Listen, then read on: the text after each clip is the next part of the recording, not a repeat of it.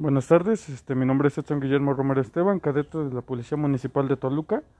Este, a continuación vamos a realizar la entrevista. ¿Cuál es su nombre, joven? Irán González González. Irán González González. ¿Cuál es el problema que tiene? Ah, pues es que este, muy seguido entran aquí a fardearme.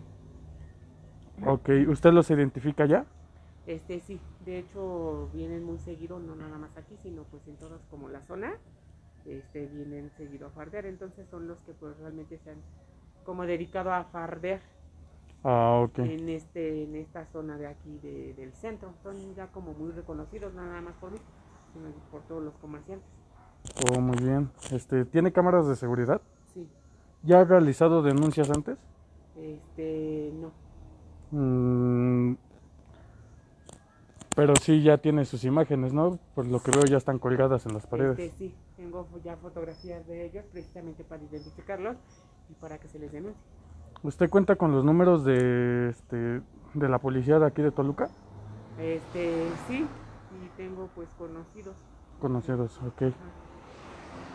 Eh, ¿Le han dado, la, este, ahora sí que el conocimiento de cómo reaccionar ante una situación de esas? O sea, que se vuelvan a presentar aquí.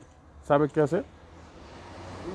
Pues que yo sepa, pues, o hablar una patrulla y pues este, en ese momento pues, pues ya este, tomar las medidas que se deben de tomar. Este, que pues es ir a presentarlos al MP y no sé qué tanto nos apoyemos. Ok. Este, sí. Este, sería cuestión de, de hablarle a la seguridad pública, si como usted refiere tiene conocidos, pues comunicarse con ellos también para que sea más pronta la, la atención.